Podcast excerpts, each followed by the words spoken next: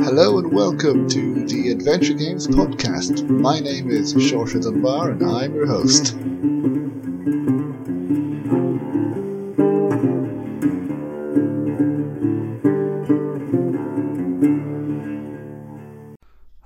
And welcome to the Adventure Games podcast. My name is Seoirse Dunbar. I hope everyone is well.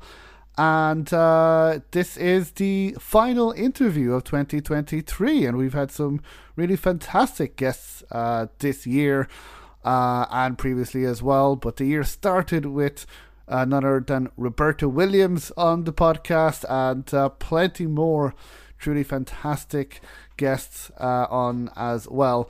And uh, and what a great way to end this year now with another truly fantastic guest. Uh, he's Ata of Torpor Games, the lead developer of Suzerain.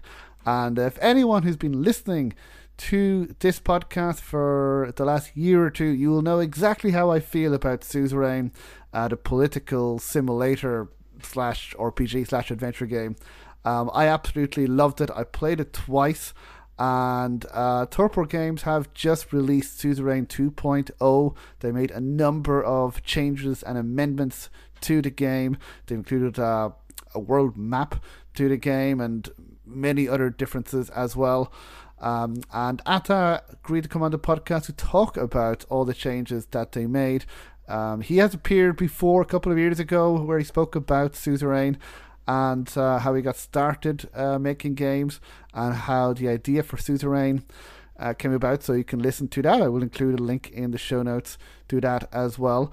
And um, now he speaks about Suzerain 2.0. He speaks about the reception that Suzerain has got and uh, talks about a little bit about the future as well, including Kingdom of Rizia, the new DLC, which right before recording we got a new trailer with a release date announced, which will be 25th of March 2024. And the trailer looks really, really good. And the game looks really good. I'm look, really looking forward to playing that. And um, so, uh, yeah, so thank you to all the guests who've been on. Thank you to everyone who's been listening. And, uh, well, um, here is uh, my final interview of 2023 with Ata from Torpor Games. So uh, please enjoy. Well, I am delighted and honored to be joined by Ata of Torpor Games, who was the lead developer of uh, Suzerain. I believe I may have mentioned it once or twice for people who have listened to the podcast. Well, first of all, hello, Ata. How are you doing? Oh, thanks for having me. I'm doing uh, fine. Very, very uh, hardworking and busy on our next stuff. Um, oh. Yeah, looking forward to this. Well, that's great to hear because now we spoke a couple of years ago. This was before I had played a Suzerain, and since then I played it, and I believe um, now I, I, should say I am not contractually obliged to mention it in every episode um, because I genuinely love your game, Suzerain. I played through it twice. Again, people who listen to podcasts know how I feel about it. And Matt, uh, we did a whole episode on his podcast about the game, so if you can listen to that, where we go into really spoiler difficulty or ch- chat as well. Uh, so first of all, congratulations to you and the team for making such a fantastic game. It really, really is the game that really struck a chord with well myself and Matt and many other people around the world. So huge congratulations to the team. yeah, thank you very much. Um, you know, we've also seen the amazing reception and the community that is formed around it. So we're we're very grateful and happy, and you know we want to keep doing more of this stuff and build this universe further. Yeah, well, th- that is great uh, to hear. Now, if people want to hear about um, you know the the history of your company and all how it started, you, they can listen. You can listen back to our interview two years ago uh, which was right bang in the middle of COVID. uh, a lot of things. And then, as we mentioned before, things that are happening in the real world kind of also happen in, in Suzerain, um, depending on the choices you make. But um, but yeah, you touched on there as well the, the universe, and I think one of the reasons why this game was uh, was such a success for for me at least is the world building, which I mean, you guys have gone to such such lengths to make this world as as real and as believable as possible.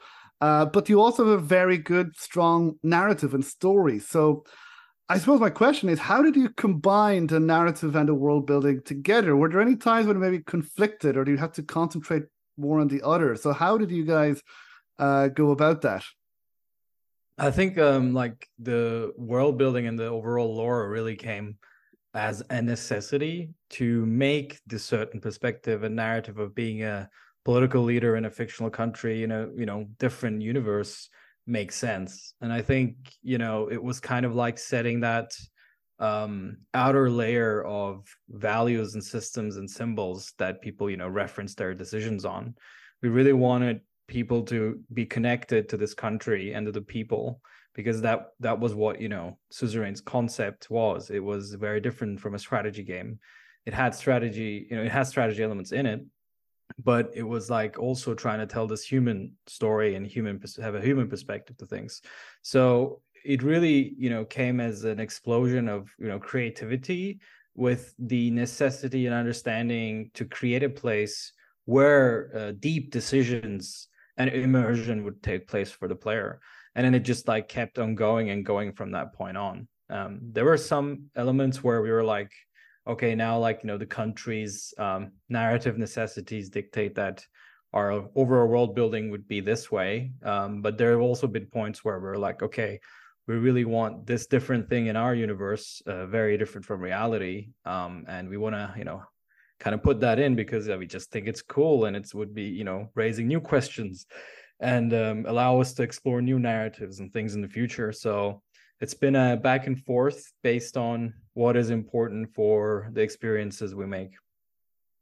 Yeah, you mentioned again, you know, it feels real, but I, I think crucially, while some of the countries, I think you could see that there are elements that are like other countries. Uh, there's no one country that is, um, you know, I mean, I suppose you have like two countries that are supposed like the USSR back then and uh, the US, um, but they all have you know different things about them. That there is not one that you could definitely say that this is this country, because especially um, the uh, Sordland, uh, which is your uh, your country uh, in the game. Uh, different people have said it reminds them of different countries. I mean, it reminded me of well, Ukraine, for example, or Poland, or a country in Central Europe that was tied between East and West. Other people said it reminds them of Turkey. Other people said it reminds them of uh, any country in South America. Uh, so was that intentional? Was it based on any countries, or or how did you go about that? You know, um, we really wanted to explain uh, a really intricate story about a developing nation, a nation that you know is facing significant amount of struggle, um, a nation where ab- abundance is not a thing. Um, because there are a couple of reasons. Some of the reasons is because we thought um, there is like a lot of representation missing in telling the stories and the perspectives of nations that are struggling in the world in our current world but we wanted of course you know add our own twist and add them to a fictional world. But also it really makes for interesting choices when there are a lack of resources or a lack of capacity to act and fix things. Um, it creates like a very interesting uh, game design and narrative design opportunity to really push the player to certain very critical choices that could unlock more. Um, so you can't do everything. You have to pick what you can do.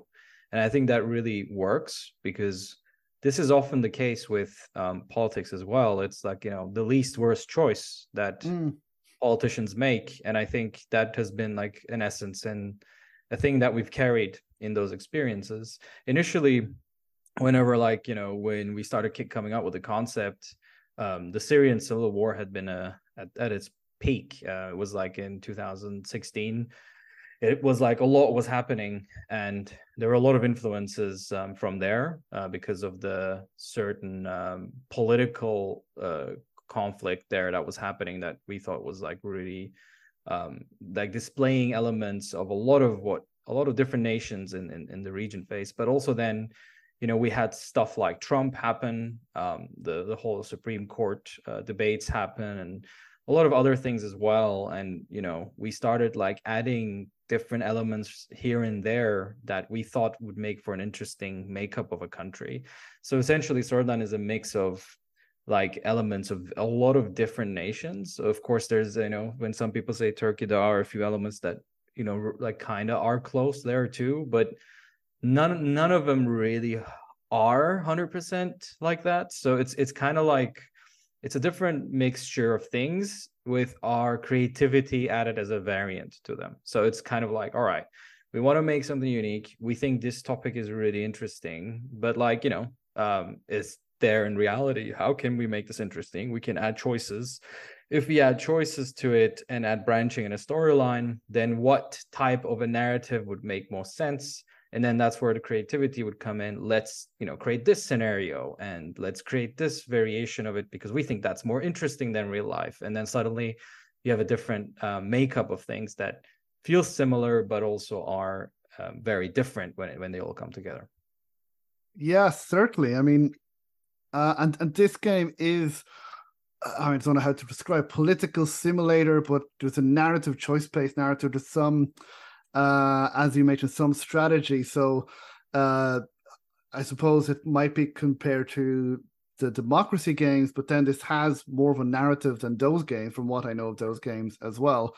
Um, now, since politics, especially nowadays, is such a hot topic, and I believe you we touched on this or we mentioned this the last time we spoke. Um, that uh, did you have any concerns at all going in because this is people say, I'm sure developers are told, I've read this online say, don't make the games political. And uh, big studios saying our games are not political, they're apolitical. And but this is a political simulator. So, did you have any concerns going in about some of the reaction from people, maybe, or how did you feel? You know, because you go all in as well. I must say that you don't, at least from what I could see, you don't really pick sides. The player can has the choice to be the kind of leader that he or she wishes to be. But um, but yeah, how did you feel going in when you started making this game? I think it was definitely a very different environment. Um, I mean, I have to say, um, going back on the vision step because that, that will help me explain this. That you know, we really, um, as a studio, a group of uh, friends and colleagues came together to create entertainment that would talk about our reality, our you know socio-political, economic, and all types of human experience reality um, in games. And I think the the key aspect here is to bring um, a bit of reality, uh, of course, with its variance into these experiences, but make sure these experiences themselves are you know standing on their own and are unique for people to really distance themselves from reality. So that's why we created a fictional universe because the fictional universe essentially acts as a, a, point of detachment from real values and notions. So it adds that like slight layer where you can actually be kind of a bit more free in a in a new world in a new environment, even though some values from reality are still there. Um, so going in, like you know, we always wanted to make a political game, and like it wasn't it wasn't even a question. Um, it was just a bit more of a uncertainty of are we you know are we too much or is this gonna like be okay? There was a bit of an um, unknown to be fair with you but you know the feedback we'd gotten all around was really good except for of course uh, the industry. I think the industry discussions have been very interesting.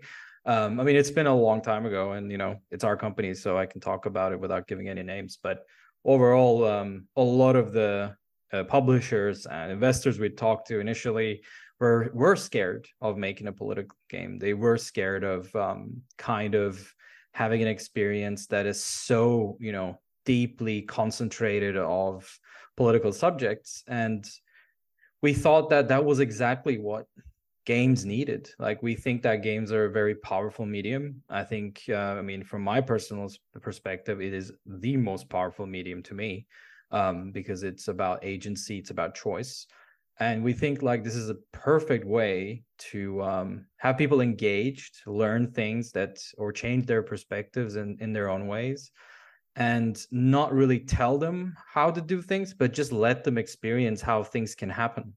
And i think that that was a really really big strength. Um how to execute that without you know being um, too playful about it or being uh, unserious about it was a thing for us because we had a lot of serious subjects. So we're like, okay, we cannot, you know, make this cartoonish. We can't make this funny. We can have funny moments, but detached mm. from all the serious subjects there are. Um, so we really embraced the semi-realism aspects of um, all the things we've done and the perspective of being a president where you don't see many of the the things that you do and their, and their results and their consequences directly because you're in a place of privilege which is a narrative advantage because then we don't have to you know have all these like moments where you know all the all the bad things that could be, you could be doing to people are right in front of you there are some in the game specifically added to kind of be like all right here you know you went there you you know cha- made these laws happen these people are suffering and now you know you can see them and they mm-hmm. can be mm-hmm. angry at you um you have those moments but overall they're few and far in between. Uh, but there are things happening inside the nation throughout the game that are quite drastic, like you know, very violent protests, people being murdered, um, like you know, war being fought, people dying of sickness, of um, suffering under poverty, and all these things. You know, like we think that games are a very powerful medium, and this has been something that our I think industry has been uh, challenged a lot on uh, due to mainstream politics and media and like some type of like a culture war that had been going on. Um, the reason why I say this is like you know we look at film and TV and and books, for example, uh, and these mediums cover an array of very complicated subjects, and you know when they are censored, you know it brings up very horrible historical context of you know media being censored, but when games are be imposing self censorship, I think that also shows that our industry doesn't really, um, some of it at least, some of the people in our industry don't really see it as mature at the same level enough with the other mediums.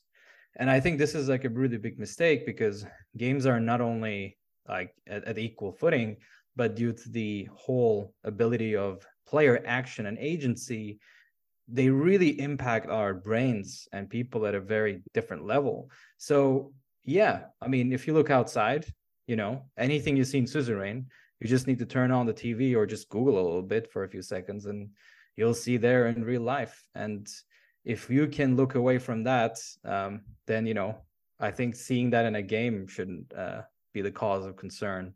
Um, of course, it's not for everyone, right? It's it's still mm. you know we're in an entertainment industry, and people pick their own entertainment.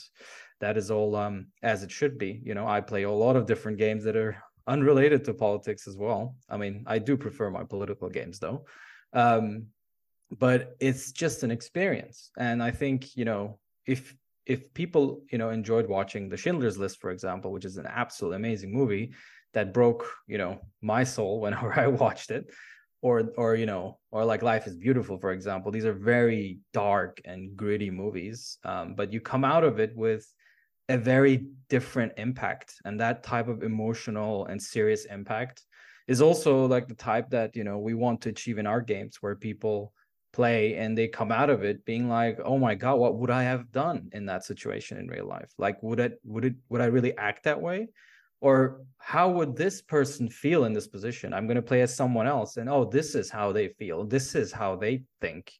And that empathy and that perspective change i think is like something that we strive for and we want to you know keep on making.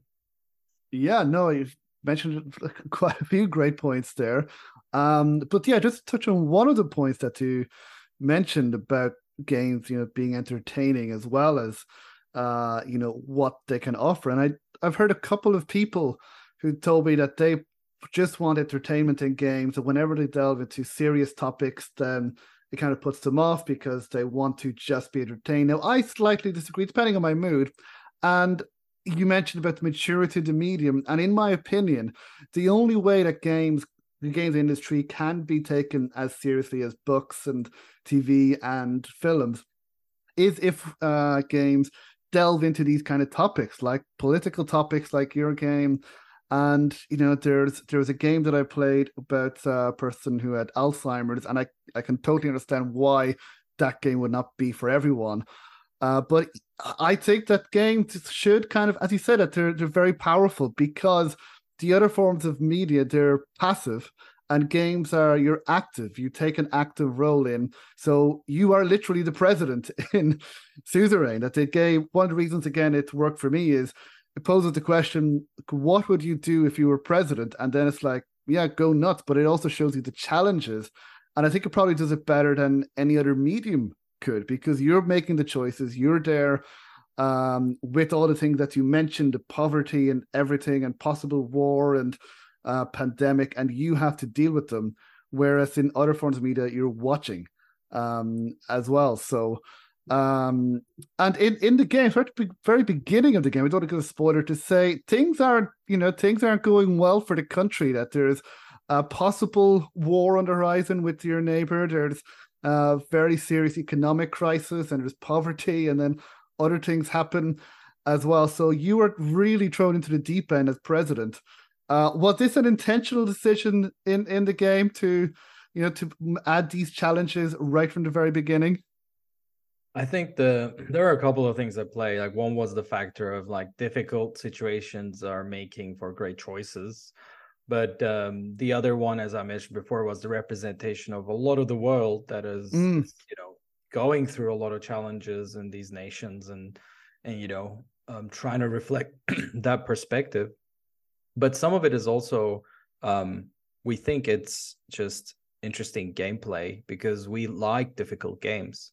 Um, mm-hmm. I think that's been a trend in the industry for a certain amount of years where games have just become easier and just like you know more and more that become something that's super easy to access super easy to go through and there have been a counter trend to this when we've you know we've seen a lot of very difficult games come up and be really successful as a counter trend and you know we are part of that counter trend as well. We see that you know difficulty in games is is and like a realistic challenge is healthy.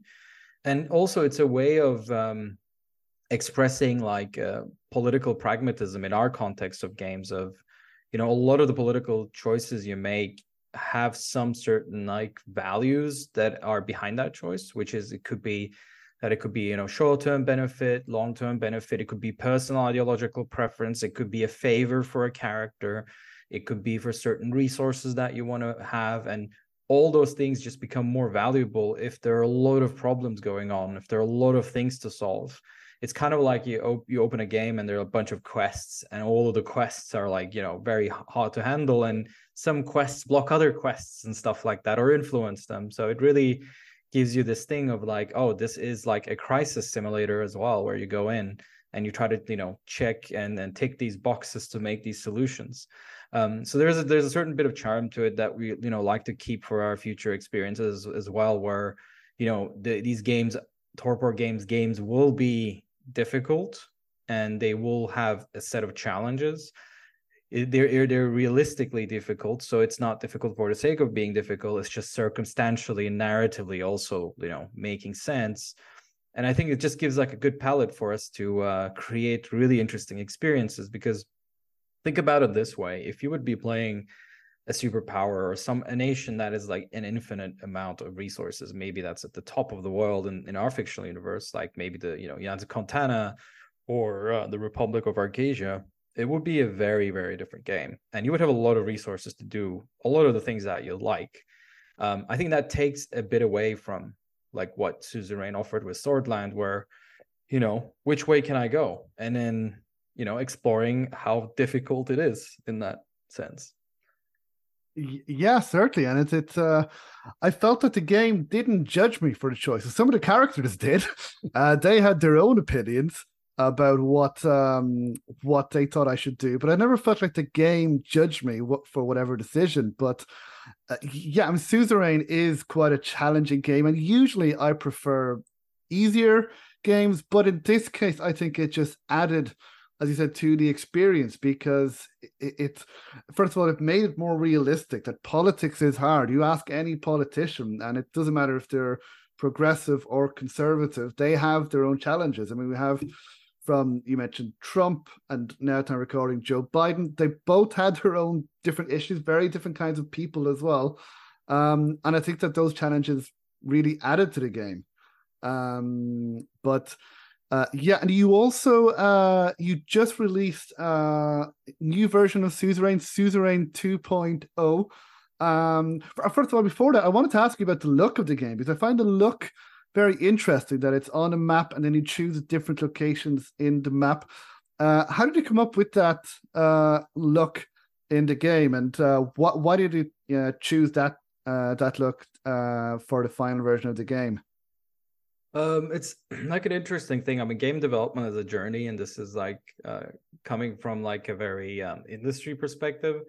When you create like a team that wants to do something, I mean, you make a game. It's a lot about what your strengths and weaknesses are as a team, and like what each member can bring and can't bring to the table. So I think the reason why a lot of indie games succeed is because they the, the ones that succeed is because they've really accurately had that perfect match of okay these are our strengths these are our weaknesses and we're going to build something and of course if they get the resources to do it then they build something that really creates that perfect alchemy of okay what's the best that i want to create based on what i have and i think suzerain is kind of that um, we didn't have a lot of 3d resources in the team when we initially started making it um, we noticed that we really wanted to tell stories. We wanted to tell this unique perspective of being a politician, being a president.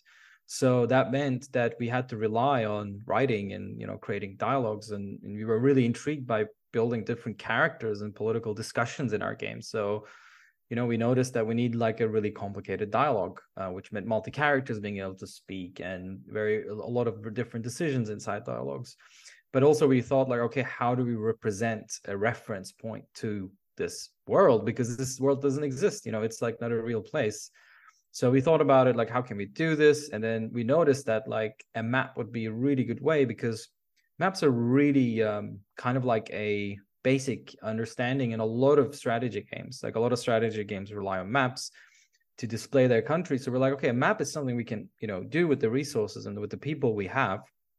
And a specific style of map of course that's feels like a real map you know a real uh, like as if it's a real place so it was like had this realistic approach not that uh, very high gamey approach which felt made it feel more real.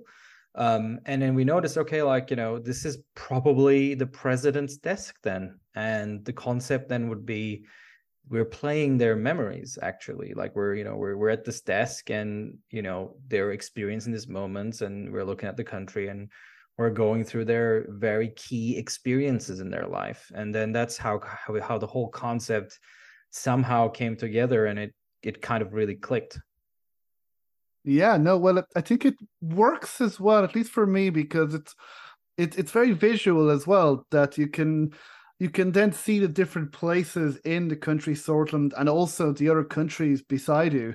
Uh, so when you hear about you know things that are happening in a country or the you know the poorer areas uh, you can kind of get a visual understanding of where they are and then the countries as as well. So it it really kind of i think it really helped at least for me.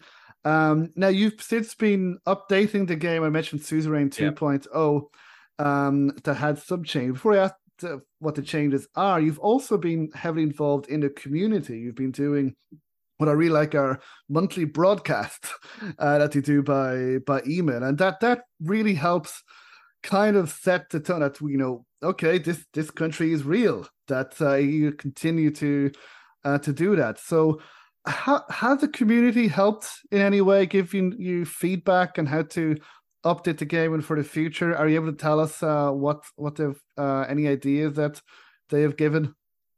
Oh yeah, there there have been plenty of um, community engagements, and I think you know community has been integral to our journey because, as I've said, you know a lot of the um, people, like especially you know uh, certain, like certain publishers in the industry, had been really called towards these types of games, um, and also a lot of the press initially when Suzerain launched because it was a few days before before Cyberpunk 2077 oh. uh, had been focused on Cyberpunk but also even you know I don't I don't think even if Cyberpunk wouldn't have been a thing that they did they did reviewed Suzerain because it really doesn't come across as a like how do you say like a like an appealing big press title um, it's very content driven and it's very deep. So it's because it's really hard to display branching without being really cheesy. You know, you can do like a flow graph trailer or this and that, but it really takes away from this personal experience that we were trying to create, right? This is not like, you know, I've, you know, I've ticked these boxes and I'm here. Um, so the press really came like way later, and the very few press that noticed it uh, actually didn't like put a review score on the game. Um, they more did podcasts or like they did articles on it. Um, so it was mostly the community that actually really, you know, started this uh, whole thing to be, you know, successful when it when it came to the game launch because uh, when it dropped, we suddenly had like a, nearly a thousand one hundred players concurrent on launch evening.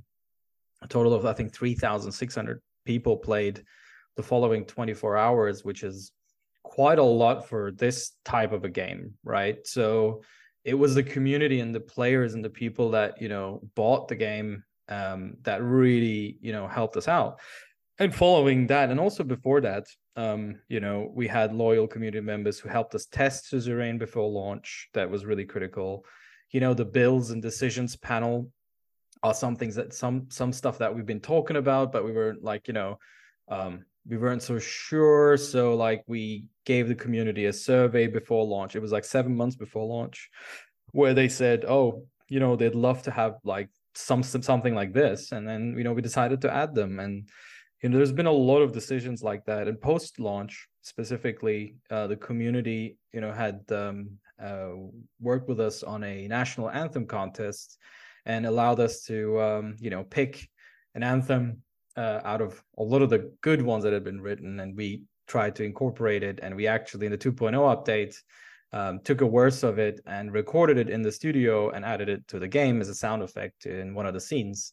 Um, so that, and you know, we had different type of art contests. Uh, we had like um, a big, big uh, couple of surveys that helped determine our uh, upcoming strategy regarding Suzerain's journey, um, and you know what type of content they'd like to see, uh, what type of price they're comfortable uh, paying for different type of experiences, um, what type of languages they would like to have in the game, and so forth. So the community has been really essential, like from RP sessions to spreading around, spreading it around the world, to creating fiction for countries that are in our extended world map, to creating characters, short stories. Um, you know essentially it's impossible for us as a company to create an entire universe. Like it has to be as like a larger movement with this community. And we come to also like really make it integral in our operations uh, because you know we still are a very very very niche game. And we're trying to like make this a much larger thing um, but due to that certain condition, we really cannot do all at once. We have to really go step by step and be really calculated with our resources and approach. So the community is like an incredible resource that can create, you know, contents on different sides and add to this universe and give us ideas because it's just a constant explosion of, you know, a lot of creativity and ideas that reflects back on itself and evaluates itself as well through like just the, the democratic process. And i think it's a true strength. Um, i always like to tell this to the community as like we want to stick to the um, developer guided community supported approach. Like that's kind of like our way of doing things which is we want to set the direction for this universe. We want to you know do the main brush strokes but we also want the community to then fill around it as much as possible as well. We want to give them the ability to do so. So there are a lot of things that needs to happen to fully, you know, get it get into that strategy and that design of how that could be. But we already see a lot of the groundwork happening right now. No, well, that's that's fantastic, and if it, uh, you know, what you mentioned, it shows the importance of uh, working with the community and communicating because that's what I see some developers uh mistake that they make. And i know it's it is a lot of work and i know from the podcast point of view but i think it is really important to make people feel part of a community which i think you guys do uh incredibly well. And um and i believe i saw it one of the i believe it was one of the videos that you did it may have been last year just to give one example. And i believe you mentioned that uh for example the war that can happen in the game that did, you did you say that you didn't uh, originally intend for too too much about it, but then based on community feedback, you added more to it? Am I am I correct in saying that, or am I misremembering? Yeah, I, the so the initial idea with the war was that we'd had we had an epilogue that would basically just describe how it ended. Um, and then there is a lot of demand regarding the war post launch, the initial Suzerain launch. And we were like, okay, um, let's just embrace this and let's build more on it. And we ended up like expanding the war a bit. But um, eventually, it wasn't really fully enough to get the full war experience, but it was enough to really satisfy the demand for the time being. And I think that's the um, interesting thing about community interaction with post-launch suzerain the stuff we've added different content pieces and also with the 2.0 update that i'm going to be talking about a bit as well um, we we really embrace this approach of let's figure out what the community wants most. Let's see what we can actually deliver or want to deliver because there's always an aspect of like you know sometimes what the community wants is just something that it's impossibly difficult to realize due to the lack of financial resources but also the creative resource that you know that creators have and, and development teams have. So we you know take a lot of in and then we kind of prioritize and we're like okay this is something we want to do. We actually you know financially or resource wise can do it. And you know the community wants it as well. So let's add that bit. There are also some things that the community you know has never thought about or wanted that we've added that has worked. Some of the stuff that has been you know received um uh like with a mixed reception as well um overall very positive but there had been some people that didn't like some stuff and then we kind of went on iterated and fixed those. So there's a lot of conditions and like back and forth in that relationship between the community. But essentially you know the the reality is in this industry a lot of the big financial resources and the big investments just are not being made to, into these types of games and companies. So community is like the key resource of a lot of indie studios, and without the community and the mass of people that are supportive, um, these journeys are not possible. I would say. Yeah, which is a shame that your kind of companies and companies who make your these kind of games aren't generally supported by big kind of publishers. I think they should probably take more risks like this because um you know we kind of do need more you know you mentioned diversity and variety i think for the industry to continue to not well the industry is going well enough but yeah, there are issues uh, shall we say but anyway you mentioned suzerain 2.0 so uh, what can you tell us about this? Um, so you've made some changes. Uh, I believe it's an amendment update. Uh, what what can people can expect in this game that wasn't in the in the first version of the game. I mean, a, a, lot of things happened. Sure. um, I can start with a few uh, key points. Um, so for us, it was really important to um, get the whole lore and the world into the game. And when we released the extended map, we knew that we had to add it to the game because we thought that you know suzerain and the 2.0 strategy and 2.x strategy um, actually is about building a, a, universe and like building a part of a universe and you know suzerain was really enriched by the neighboring nations and the interactions between those but it was not a geopolitically focused game. It had geopolitical elements in it. It had like a bit of everything in it which worked really well. Um, when the map came out and the reception had been really great we thought okay we have to add the world map the extended world map into the game and that's what we've added. So now we have a proper world map and we have all the new nations that we're going to be adding in Rizia in 2.0 um, so you can see a bit of their a bit of information about those countries um, kind of like you know what their culture is what you know what type of codex article they have what type of flag they have. Um, and you also get messages and reports from those countries based on certain or certain actions. So the whole experience has really kind of like expanded. So even though you're playing suzerain now you're getting more news from around the world and more interactions from around the world so that's been like a big thing. So the table has you know has grown. So the table is getting longer. It's it's kind of like putin's table. Um, and it's basically you have the local map and then you have the world map on the left. And we've added a lot of 3d objects to decorate the table. So the game is visually much more pleasing to look at. Um, and on top of that, we've added something called the factions. So, like, you can see the two superpower factions on the map now. They have their own reports and they have their own news coming from those tokens. So, you can actually read on what a certain faction says. Um, and we've completely overhauled the UI and UX of the game.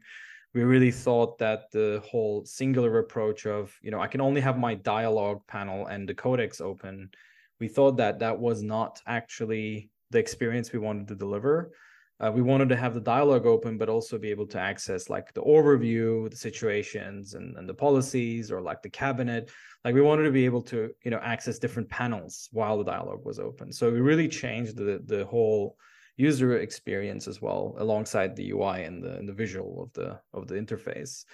So now it allows us to actually consume information in a much more dynamic way. We had to make some sacrifices. It meant that you know the panels got a bit smaller because there'd been two panels on the same screen now instead of just one and slightly central one. But I think the it's it's a much better uh, ex- experience. Um, yeah, and beyond that, we've added um, completely like 12 new dialogues. We've added, I think, like nine decisions.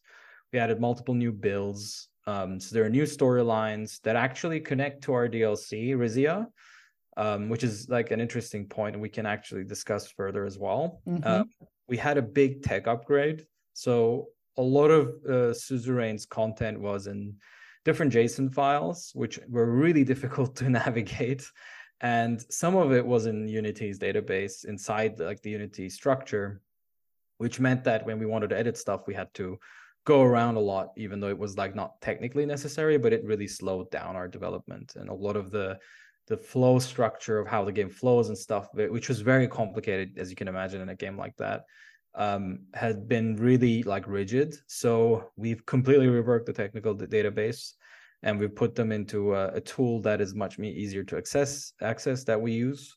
This allows us to have like faster development speeds. Um, it also allows for modularity and even opens the capacity to be able to mod in the future. So i think we've made a lot of these groundwork changes that just allow us to do more and faster and better in the future.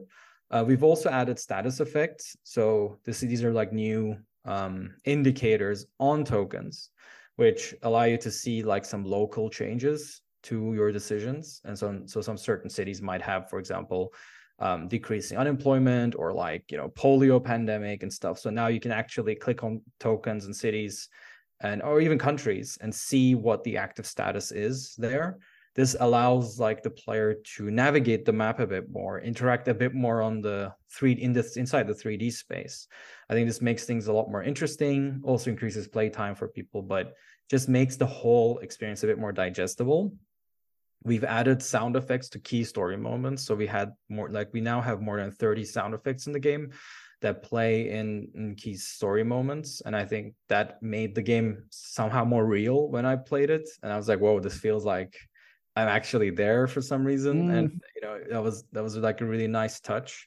Um, we added gamepad support. So we have like a proper gamepad support now. Uh, we have full Steam Deck support, um, which is amazing. So now people can enjoy it on the Steam Deck. We added font and uh, we added UI scaling, and we added three different fonts as well as um, different type uh, typewriter animation toggle. So you can actually customize the experience a bit. The visuals are much better. Everything is higher res in the UI, um, including all the art that we have. Uh, we added all the new lore we've created for um, Rizia that is re- relevant to Suzerain and Sordland. Um, and we've added lore from the Conformist, the prequel game we're working on that we'd created um, to expand a bit on Sordland's past in the 20s and 30s um, and expanded more about the former presidents as well. Um, I've worked a lot on the economic storyline. So now the economic gameplay is much more diverse and varied um, it's much more okay to go into debt because you can come out of it now and there are other sacrifices you can make. Um, a bit more difficult it looks in the as, as an initial experience but i think overall it's more flexible so you can actually kind of like fall and you know rise up again in uh, in comparison to the previous design which was a bit more like if you had done a few mistakes it would be really hard to come back. Now there are a few things that really help you come back and um, yeah like it's a, it's a huge list. It's it's like eight to nine months of work that we've done on it. So it's quite a lot of work. Um, but we think it sets the groundwork for um, for more things to come and more things to come faster with more features much more um, content as well as like uh, better audio visual representation. Yeah, no, after uh, playing through a little bit of Suzerain 2.0, I can confirm what you said, some of the changes that are very visible as well. I think it is, you mentioned it's clearer now as well when you click. What I liked is when you click on the different uh, cities and towns in Sordland, you can, at a glance, you can see, you know, the population and which party uh, the mayor is part of and all of that. I think this kind of like helps you when you're making decisions as well uh, throughout the game. So yes, there's a huge amount of work has gone into uh, Suzerain 2.0. Um, so congrats on that. And one of the other changes that uh, you mentioned on the, one of the broadcast emails is with the save game that it is auto save for the get uh, for the I believe the first time you play, and then the second time you play, I believe you add uh, manual saves there possible. Yes. I wonder if you could talk about that uh, a little bit. Why you decided to make manual saves a second time playing, and you know what is your thought process behind that? Uh, it's been really interesting because, like you know, the initial point I mentioned with making hardcore games that are a bit more on the difficult side um, you know, our idea was that this is a very specific experience. It's it's it's like an immersive experience of being a president and being able to load and go back on your choices and do all these things. Uh, initially, we thought of it would be detrimental of the experience, and we still think that the game should be experienced as is for like the first playthrough at least. So we came up with this middle way solution of like, you know, okay, we are an Iron Man game. We're accepting this um, and we call we called it torpor mode actually for our 2.0 launch. So torpor mode actually is basically you have to finish the game once. Once you have a completed playthrough, the torpor mode unlocks, so you can actually turn it off. So basically, that allows you to save at any point at any checkpoint you want, which then you can load back into. Um, and with that, it's interesting. We've also added turn saves, so you do have a default turn save that you can always go back to regardless if you play play through the game once or not that's always available so you can actually go back and you can also reload your checkpoints so if you misclicked on a an option in a scene you can always press escape and load checkpoint regardless of having the finish having finished the game once as well so certain things we've added just to you know make the game a bit more accessible and like you know those things had been there a while anyway especially last checkpoint had been there for a year and a half um, but the ability to always save manually and load, that's something new with 2.0 after you finished your first playthrough. And also, um, which some players have been noticing, and this is some new information, is that um, essentially when you create a new game right now, you're creating like a storyline. Um, and this means that there are multiple saves within this storyline. So when you create a new game, you're essentially creating a completely new storyline. And this kind of connects to a few things that I'm going to mention about Rizia later. But the idea is that um, we want to have save game transfer between our experiences in a very specific set of conditions, uh, which I'll explain. But overall, yeah, that's uh, what happened with 2.0 regarding the save system. And, uh, you know, we've seen a lot of players come back um, with those changes, with that big update. And we broke our launch concurrent um, per day record. Like you know, I mentioned we had three thousand six hundred people the 24 hours uh, after launch, um, and actually with 2.0 we had I think 5,600. So we see we saw quite a bit of um, number of increase um, so many years after the initial game launch. Uh, so yeah, the 2.0 update has been has been received very very well. Um, yeah, well, I'm I'm delighted to hear. I didn't didn't think it was possible to improve on the original, but you've proven that it is. So, um, delighted to hear that it's uh, doing very well. So, Suzerain 2.0 is available now. Uh, where is it available? So we released 2.0 on Steam and PC only. So this is like Steam, Epic, GOG, um, and our mobile and Switch versions are still on the 1.9 version, and we're going to look at updating those next year um, and it comes to the previous point we can't do all at once. Of we course. really concentrate uh, our energies at the right place. Um, but yeah so you can grab it on steam uh, epic and gog i highly recommend steam. Um, we have some cool things on steam. Um, yeah. Cool. So that's Suzerain 2.0. We will put links in as well, at least to the official website and for more information as well. So now you mentioned that you're also working on a DLC, The Kingdom of Rizia, um, I believe. So well, I'll leave it over over to you because I don't want to give any potential. I haven't played this game, but um, so what what is Kingdom of Rizia, and uh, who do we play as, and what what's the setting of of this game? So the Kingdom of Rizia is essentially a kingdom two nations south of Sordland. It's south of Lespia, actually. You play as King Romus Taurus uh, of the Taurus family, a lineage that's been ruling Rizia for a long time. Um, it's a very difficult time in, in Rizia's history as well. It had recently lost two territories, um, one land leased to the Velen um, country, and one actually completely lost that had become the Grand Duchy of Palace on the southern border which used to be old Volgish Empire territory. So um, this nation is actually a very interesting nation. It's very energy resource dependent, and its economy runs a lot on nat- natural resources. So um, you know, Sordland still had a lot of economic uh, diversity, whereas uh, Rizia has a, a clear focus point on gas exports. That's like one of their key exports: gold and wine. So it's a very interesting uh, kingdom to rule over. Um, it has a relatively developed economy and has a very different set of challenges. It's a Ruhicist country, which is a different uh, version of Nuriti, the religion uh, that is the, the the the bigger branch of um, the ones that we played in Sordland as well.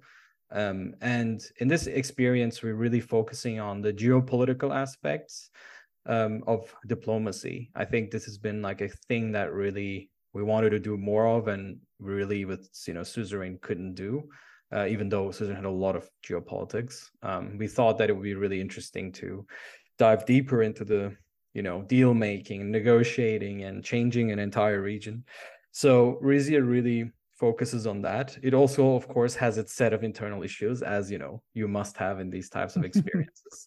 It's set in 1950, so essentially four years before the suzerain experience starts when you become president, um, and it ends close to the end of suzerain. So you play a few more years, and you actually experience very different events. So it's a very very different take on uh, what we've done, but it's also familiar in a good sense, as in it has some of the same formula with different variants. We're focusing a bit more on other things this time. And we're exploring new narratives that we didn't before, which really excite us. But it is a more smaller experience. It's a more condensed experience. And that is why we've decided to go with the DLC because Suzerain took four and a half years to make. so it's quite a lot of effort and time. And a lot of it, and essentially initially, was free time that we spent to make it happen. Um, and we noticed that it wouldn't be possible to deliver an experience as big as that in that similar time frame we are in right now. But also, we thought that it's not really necessary since we've already have delivered it. So it's all about figuring out what do we want to tell, what will be interesting, and how can we really start making this first step into building like a larger universe. Yeah, no, I think it's interesting that now, as you mentioned, this time we'll be um, uh, playing as the rulers of another country um, that has you know similar but different issues that uh, Sword that he faced as president of Sordland. Um, so and it's interesting around a similar time as well. So have you thought about um, maybe going back in time uh, to another? I know you we'll talk about the conformists in just a bit, but uh, I, I don't know if you're able to to answer this question. But have you thought about different time periods for DLCs as well, or or do you have any ideas that you're able to mention? If not, not to worry. I mean, we we discussed a lot of things, and and there are some like personally, I want to see something set like 200 years ago, and certain mm. I have some ideas, but it is really um it really detaches from this certain time frame we've built, and I think. Mm our current vision is about really getting this slice of history in the Suzerain universe and really expanding on it and making it and making it detailed. And this has been interesting in 2.0 as well. We've added some world events and certain perspectives um, into the 2.0 experience. Like we added more lore from United Contana and Arcasia, for example, and expanded. We have like two big powers that we've added to the world that are like kind of also have their place and are very unique and it's um and it's a very small time frame in this universe. It's like you know we're talking about four years in in Sordlands experience. And it's interesting how people perceive those things because they have no reference of what came before or what can come after.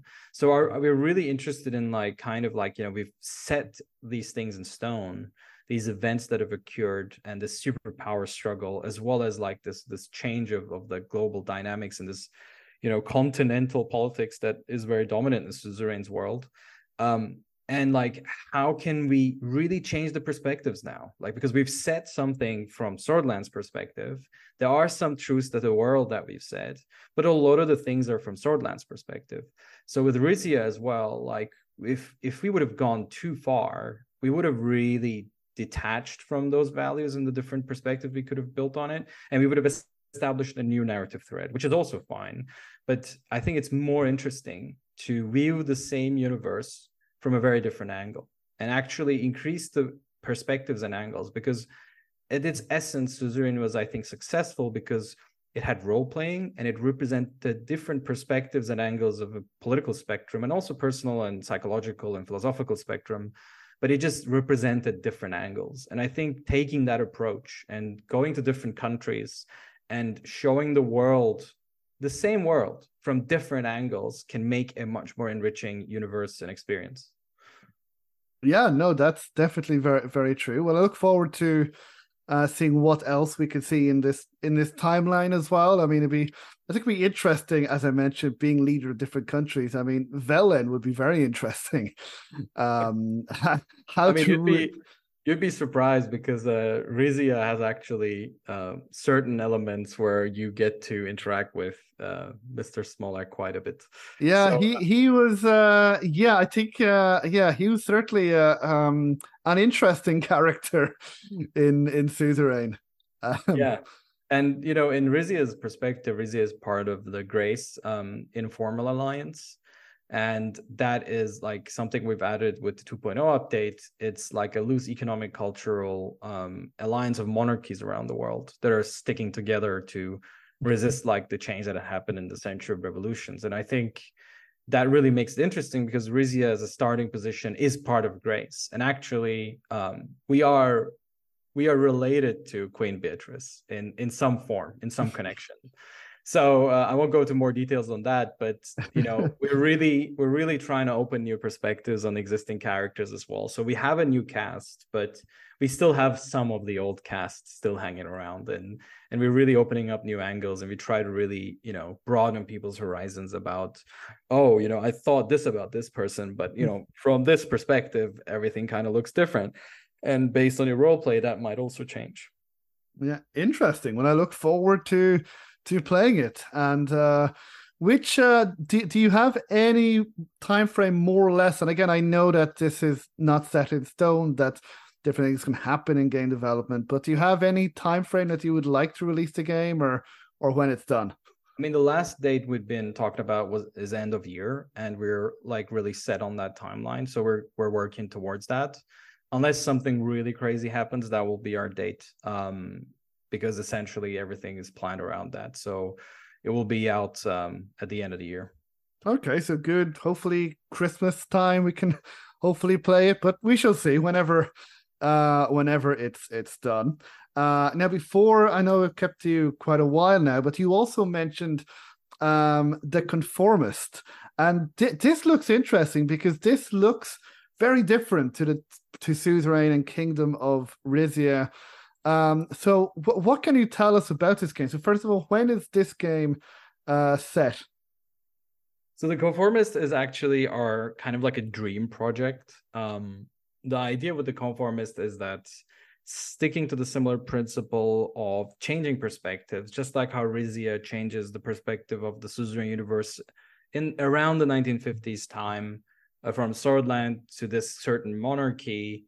Uh, we want with the conformists to change the perspective in two levels. One is um, this is not a country management game anymore. It is a certain life sim plus political movement management game.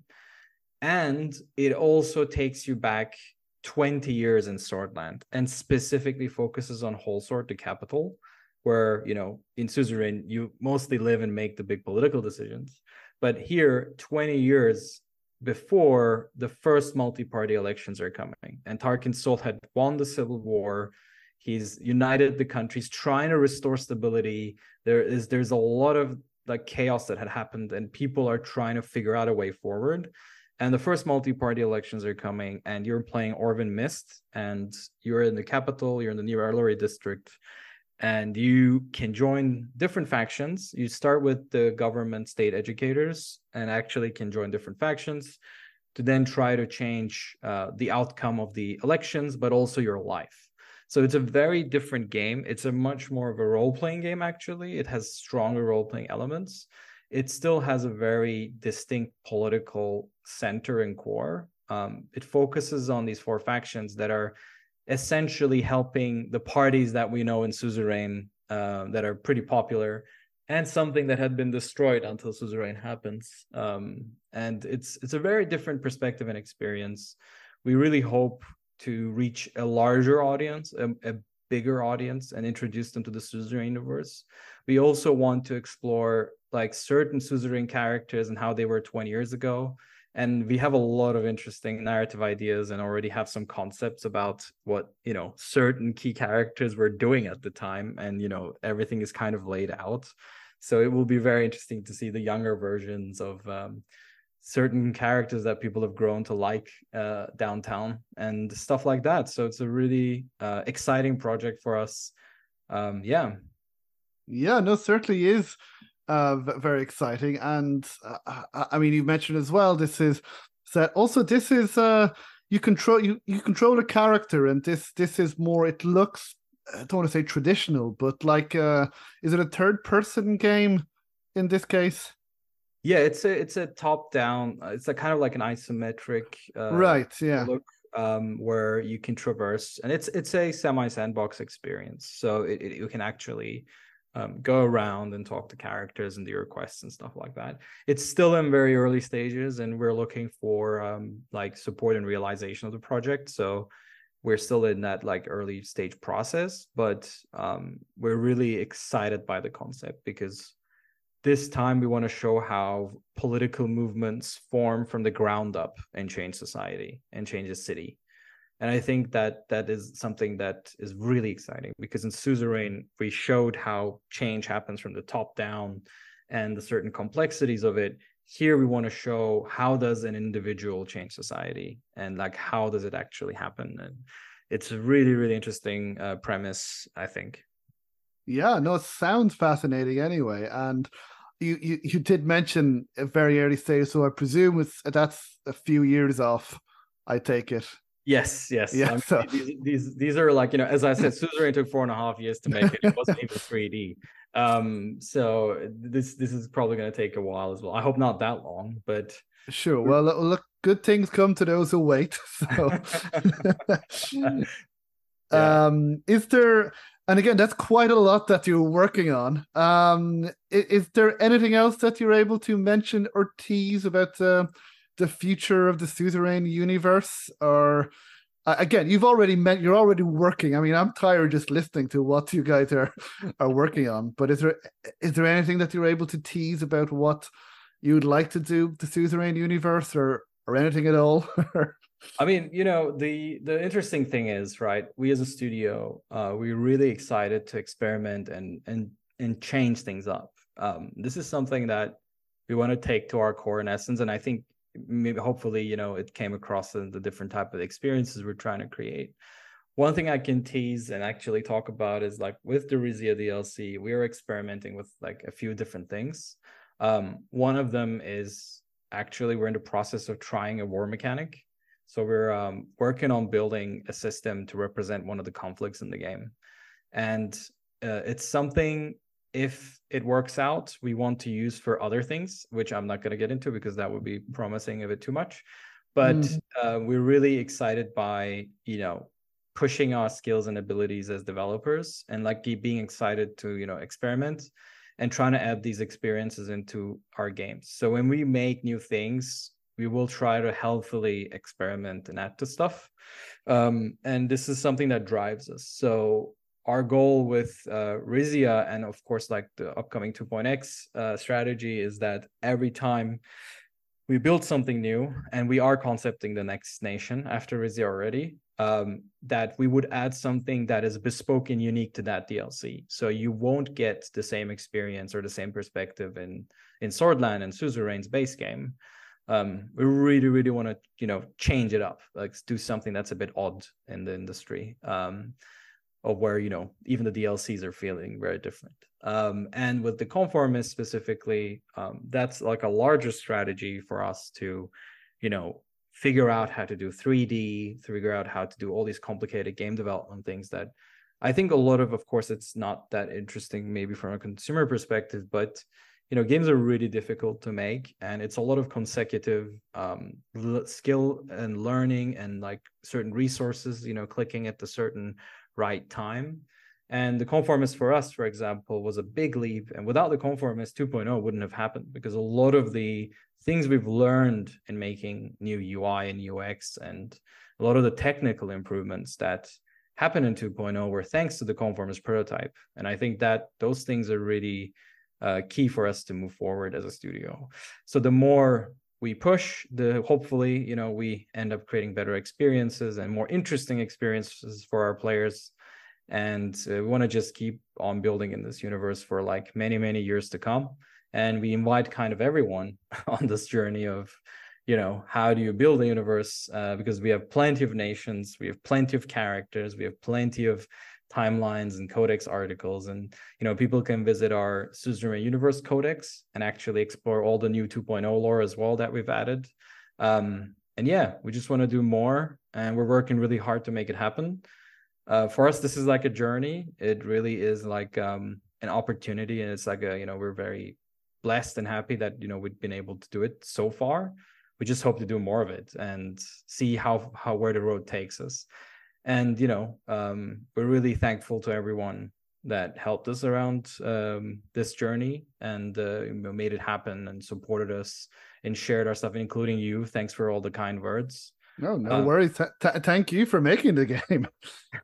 It's uh yeah. uh no definitely. I mean it's uh I, I i mean i wish you nothing but luck to you and the team and i, I really cannot wait uh to well to play the games in future. Um and and again a huge congratulations on Suzerain you know making one of well at least one of my favorite games the last few years. And as I said other people have said the same. Matt also loved the game from the podcast so it's clearly working for quite a few people. Um and where can people find more about you guys and the game? So uh, I was wondering if you could now we will include links as I mentioned. But uh, what's the website for people listening where they could find out more? Uh, yeah, you can you check us out um, on www.torporgames.com. That's T O R P O R games.com. And we have like all the links to everything there. We have like the links to both of the games. We also have the company page, so you can check our broadcasts there under the broadcast tab. Um, and you can find us on our subreddit that has surpassed 10,000 people recently. Wow. amazing. We're getting like a million views every month now on the subreddit, which is insane. wow. It's, it's, really, it's really bustling with activity. And you can join us on our Discord. We have like 4,400 people. We have activities. We have people discussing stuff. Um, and it's the Suzerain Universe Discord. And the Suzerain subreddit. Um, both places are open, and um, you can also subscribe to our newsletter. Uh, check us out on YouTube on our page. Um, we're very uh, communicative, so uh, especially on Discord, you can have like a lot of chats, and you know we as developers sometimes come in and do like Q and A sessions and impromptu sessions with the community alone, and we have like great attendance and really good chats. So um yeah, feel free to seek us out and um yeah. Cool. Well, I think that everyone would definitely recommend to people Uh, subscribe to the newsletter to get the monthly broadcasts and uh, and yeah, definitely to to encourage you to speak with you guys uh, to find out more. Um, so now, uh, before we finish up, I just want to get to know what kind of games you mentioned that you like to play different kinds of games as well. So first of all, what kind of games are are there any games particular that you really enjoyed playing um, uh, previously uh, yourself or or your team? Let's start with you. What kind of games do, do, do you like playing yourself um, in your um, free time? Yeah, that's a good question. So I I I really still like my tactical shooters. So I like like Squad, for example. Um, I used to be a really big all-time Project Reality player, which was a mod for Battlefield 2 back in the day that made it really realistic and teamwork focused and all this stuff. And that mod eventually turned into Squad, which is the current like one of the top tactical shooters um, on Steam and I, you know, I, I really enjoy playing that and really getting into a session and like meeting people and, you know, doing voiceover talks. And like, it's really cool to suddenly be in a really engaging environment with like that serious combat tone, but like that also communication and like, you know, trying to reach objectives, not to have a lot of score or something. So it's more about teamwork and team play. Um, other than that, I enjoy my story games now and then um, you know, I, I really like um, certain narrative games like, you know, The Witcher 3 is a good example. I you know Cyberpunk, those types of games really sometimes to disappear into, I think are really good for me. Um, but if, of course, there are not that many of them. So, you know, you can't really have them all the mm. time. Mm. But when they come out, they'll have a lot of content. So that's that's something. And I also like Paradox games. Um, you know, I I used to be a big time Hearts of Iron 3 player and then 4 player. Um, love Crusader Kings 3, for example, uh, absolute brilliant like strategic story generator. Um, more of a systems game, but I really enjoy the experiences it provides. Um, and yeah, the smaller indies as well, right? The the smaller like narrative indies, but also things that kind of like break the whole expectation regarding like what can be done in the medium. Um, like specifically, you know, games like Orwell really touched me and mm. stuff like experiences that you really like become someone else and it really 100% embraces it uh, citizen sleeper is also like one of those games that are really cool another one i have to try yeah um and yeah a couple more like those but overall i think like i'm around those. I used to play a lot of rocket league but i stopped playing because absolutely got frustrated over time because it's just you know you can never be good in that game. And every time you think you're good the algorithm kind of just uh changes it. Yeah and play, it's like yeah suddenly you you're with like the championship masters and like are like okay this is just a set this is just a thursday evening i want to relax. Yeah yeah. sweating in front of the screen trying to bit like a esl champion on the third season or something like it's it's yeah it's it's funny that one. The team overall like it's very different like of course um like you know we have a lot of disco elysium fans as well in the team. Yes. Um and it's interesting that we've been chatting with some of their editors and writers uh, over the last years so it's it's been good to have those chats with them as well as people. Very very interesting. Um, and uh, you know a lot of strategy as well. One of our um, developers really is a big world, world of warcraft player and really is too hooked. I've heard that from people that they kind of they can't get away from it yeah, yeah, it's a very social game as well. I think that's why mm. we're. I mean, it's kind of like Eve Online. I used to, I used to play Eve Online back in the day for like very, very intense, intense, intensively, and I think, you know, it's really hard to get away from those games when people rely on you and you have like a corporation to run. Mm. there's a guild budget and there's like stuff to figure out. Um, but yeah, so we, we have like quite a bit of um different range of um experiences. Yeah, nice, nice, nice, yeah, variety of of games. Um, I mean, since we've spoken about the world building in your games in Suzerain, um, is there any game world that you would like to visit? Any game that you've played? Uh, is there any of those worlds that you would like to pop in and visit by any chance? Oh, I mean, this is a good question. So like I'm thinking about like whatever way I answer, it's gonna be interesting. So mm. I I'm a big Stalker fan. Like um I really love the Stalker series as a game. Like it's like post-apocalyptic, um, dangerous world with like mutants and anomalies and, and all that stuff.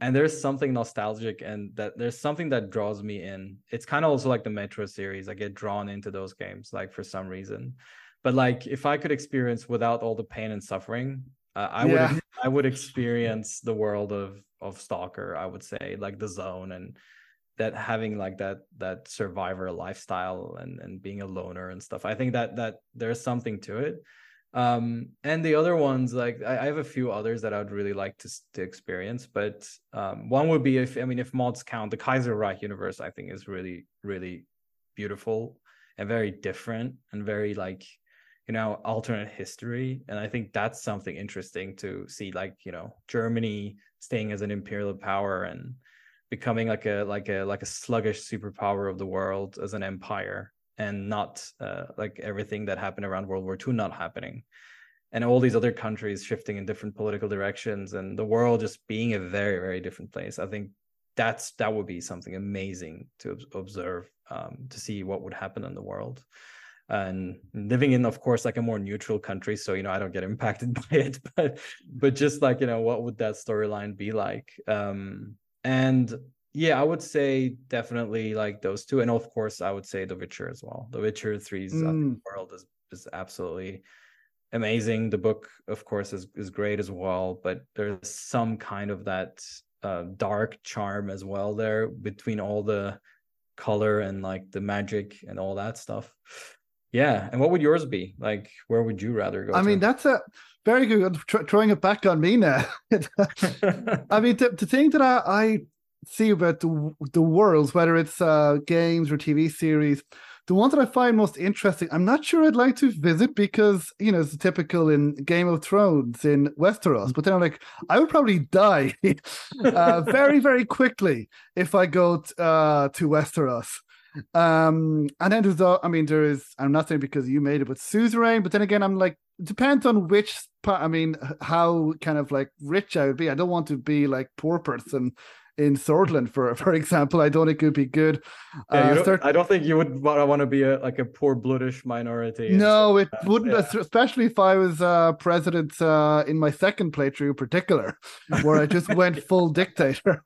yeah. Um, it's and uh, then there. What what was the what was the just another one I I think well Disco Elysium of course. Yeah. Uh, but again, you know that world as well. It kind of was a bit depressing um, but uh, and then there's other ones. The uh, the um, well, Walking Dead again. I would be I would die very quickly, and I don't think I want. We had a very small version of that with COVID. I don't want to go back to that. um, so maybe post apocalypse is not the way to go. And then the the one that I the game that I just played in TV series I'm watching the books and read The Expanse.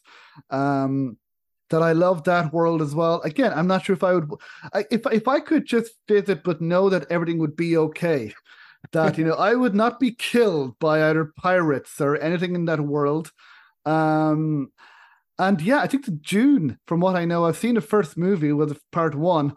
Uh, uh, but again, I'm not sure I'd like to visit that. World. I'd like to visit, but knowing that everything would be okay. So yeah.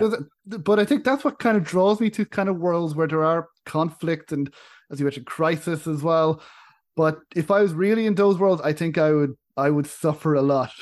I... I think I think this does tell something um, to analyze as well. Like you know the worlds, because I think I think we're intrigued by by these things. You know, like mm. worlds that are difficult worlds that have a lot going on that have, that that, that you know desire a lot to be understood i think is is the word. And mm. i think the, that really shows us that you know humans have this like interest in these these different complicated worlds. Um and you know we don't want to suffer the consequences but we want to experience them. Absolutely. and, it's it's quite it's quite interesting. And I think Game of Thrones is also a good example. Like I'm I'm really glad that that show happened because that really pushed a lot of boundaries. I think in media, but also absolutely, and it was inspiration. I think for yeah, it, it was it was absolute, absolute inspiration for every for a lot of people because like it was so gritty, it was so real, it was so medieval, but not at the same time but yeah, I would love to see those places. But as you said, you know, like I think that that's the that's the clause. The clause is what, we can't what, die. yeah, you wouldn't be you wouldn't be affected by the negative elements of this universe unless you wanted to. exactly. I think that's Uh, but it's like, what? Why are we so interested in like post-apocalyptic stories? But you know, it's like, would I really want to live in that universe?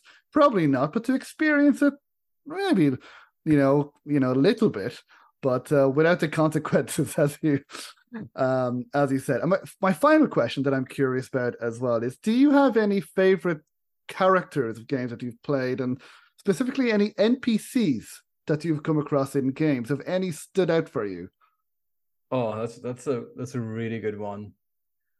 Any any NPCs that have stood out? For, I mean, there are so many like great characters. Like I have to really like focus in. Putting on... you on the spot now. um, I have to say, like the in Disco Elysium, Kim really stood out to me. Yes, character and it was a it's a very of course it's a very direct character it's right next to you and stuff but he's, he's a lot of people's favorites from what i've been gathering from people that i've spoken to and chatted to you know online as well and a lot of them have said that friends of theirs really like Kim as well that they really root for him so yeah i think i think kim kim worked very well in that circumstance because it was also like this reference point and, and like mm. someone that knows you because you don't know yourself but mm. this person knows you and i think that really you know it I kind of depended on Kim to figure myself out. And I think that that thing about oh, he's helping me to figure myself out, but I'm I'm also figuring him out during the process. I think that was what really worked well with Kim for me.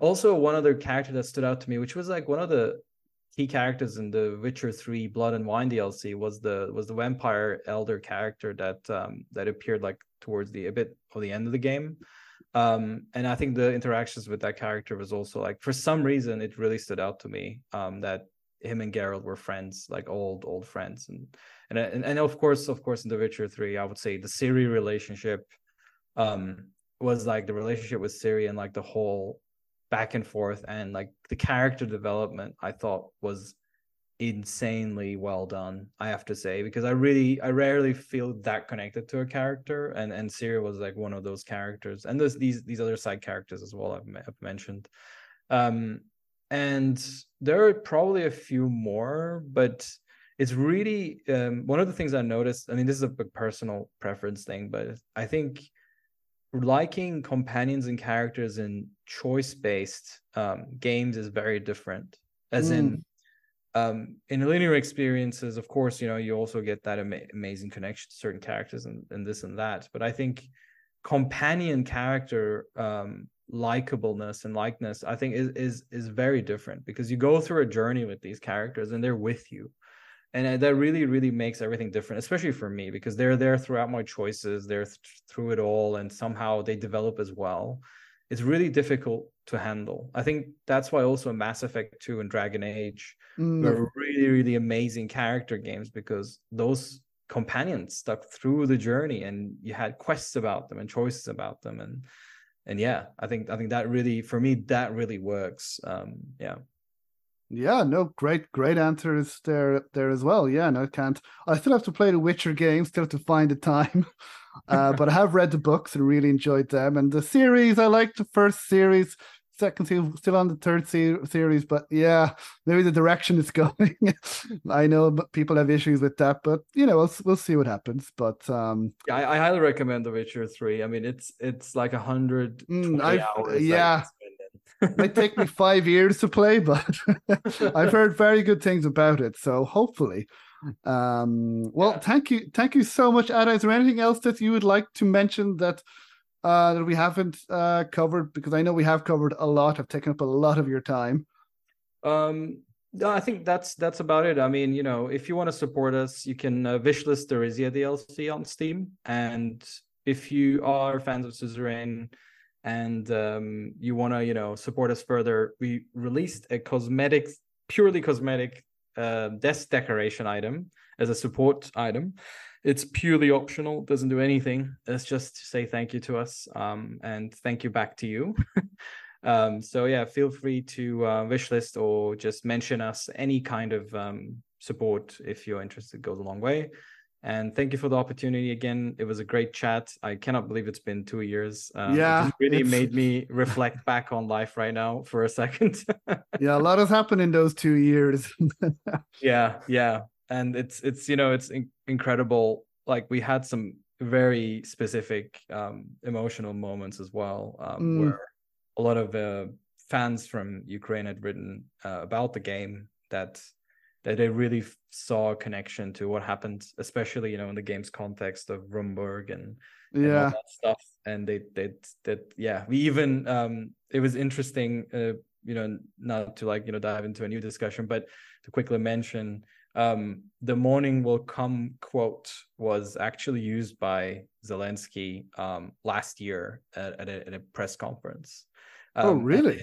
A yeah, and then a Ukrainian community member actually said, "Oh, this is the same word that's used in the game um, but whenever like, you know, the the war happens as well, like that you can say." And it's it was a really a crazy moment where reality and art clashed for a yeah. second, incident like coincidentally, and it's just yeah, it's um yeah, we're that's that's why you know we want to keep making real games that that kind of touch on reality. Yeah, no, absolutely. You know, that's yeah, no, it certainly is very emotional thinking about it. But um, but yeah, no, as as I said, great job on that on making such a great kind of realistic but entertaining game as well. And I really, really look forward to what you guys uh, will do in the future. And uh, and I hope to have you again on the podcast uh, to talk about your future games. Um, yeah, I mean, hope hopefully everything everything will be fine in two years, but maybe it won't be two years before we talk again. we'll see. We can catch up every two years. well, thank you so much, Ata. The very best of luck to you and your team in the future, and uh, thank you so much for coming on the podcast. And uh, and yeah, the very best of luck. Thanks. Take care. So that was my interview with Ata. I hope you enjoyed it. And a huge thank you to Ata for coming on. Again, I am still currently playing through Suzerain 2.0 and I'm really, really enjoying it. And I would really encourage people to play it as well, um, as it's just a fantastic experience. And I'm looking forward to the DLC again, 25th of March 2024, Kingdom of Rizia. And I'm really looking forward to that. So, uh, again, thank you to Ata for uh, for agreeing to speak to me on this podcast. And I really hope to talk to him again uh, very soon. And thank you to all of the other guests who've appeared throughout the year on this podcast and to everyone for listening. Uh, it's been a fantastic year. Um, hosted two um, two panels. Did an interview with Tony Warner in Croatia and hosted a panel in Adventure X. I never thought I'd do either of those things.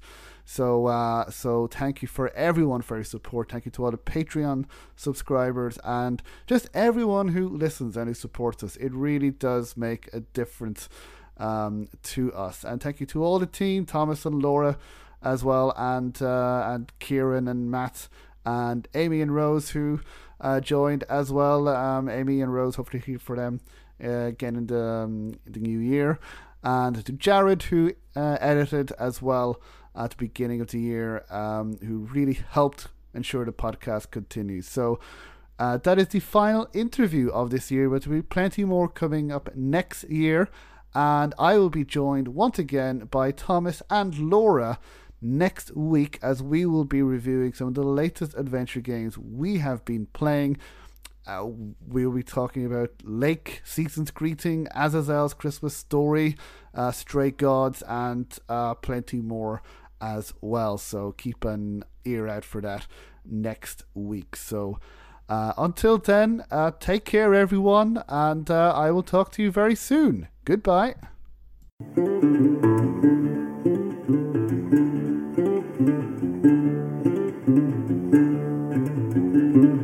If you like the Adventure Games podcast, then please subscribe, rate, and review wherever you listen to podcasts. Please leave a review on iTunes if you can, as every review helps, and reviews will help get the word out, especially for adventure game developers who appear on the podcast.